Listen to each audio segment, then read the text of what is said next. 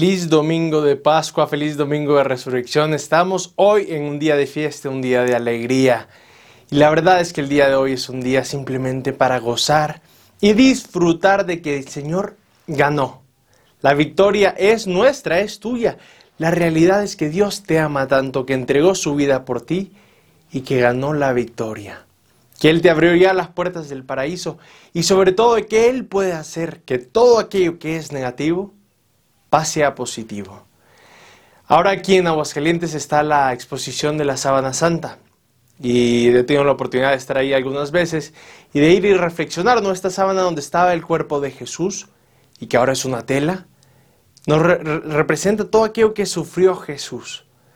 Se han hecho, creo que es el objeto más estudiado por, por los científicos y se han hecho un montón de estudios y uno de esos estudios sobre la tela fue cuando se inventó la fotografía sacaron una foto, y se acuerdan que en la época pues antigua pues se hacía los, los negativos, ¿no? Sacabas la foto y lo llevabas a revelar y sacabas el negativo y del negativo se sacaba el positivo. Entonces hicieron eso con la foto que le sacaron a la sábana santa, ¿no? Y estaba ahí y mientras están sacando el negativo, se dan cuenta de que el negativo es realmente el positivo. Es decir, que la sábana santa en sí es un negativo. Y cuando haces el proceso para revelarlo, sale el positivo de la, de la foto y se ve extremadamente bien, su cuerpo, sus heridas, sus llagas. Y que eso nos demuestra que hace la resurrección. Todo aquello que es negativo, todo aquello que es oscuro, todo aquello que quizás no logramos entender, con la resurrección da un cambio, da un salto y se convierte en positivo todo aquello en nuestra vida que quizás nosotros queremos negar, que queremos decir, ya no vale, ya, ya no, ¿para qué seguirme esforzando? ¿Para qué seguir luchando?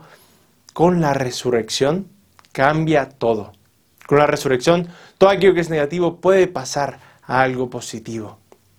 El día de hoy, acerquémonos a Jesús resucitado, no que tiene esas llagas, que tiene esas heridas. Pero esas heridas que antes eran completamente negativas, ahora son positivas. Acerquémonos a Él con nuestras heridas, con nuestras llagas, que en este momento quizás sí son negativas, pero sabemos que Él las puede transformar en algo positivo.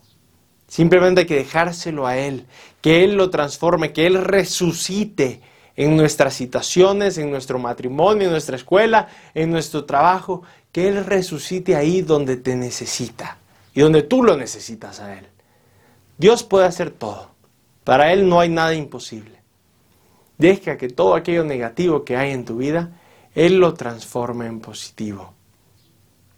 La sábana santa nos demuestra quizás mucho dolor, ¿no? Se ven todas las heridas, todos los latigazos, los 318 creo que son latigazos que se ven en la, en la sábana santa, que se quedan marcados ahí.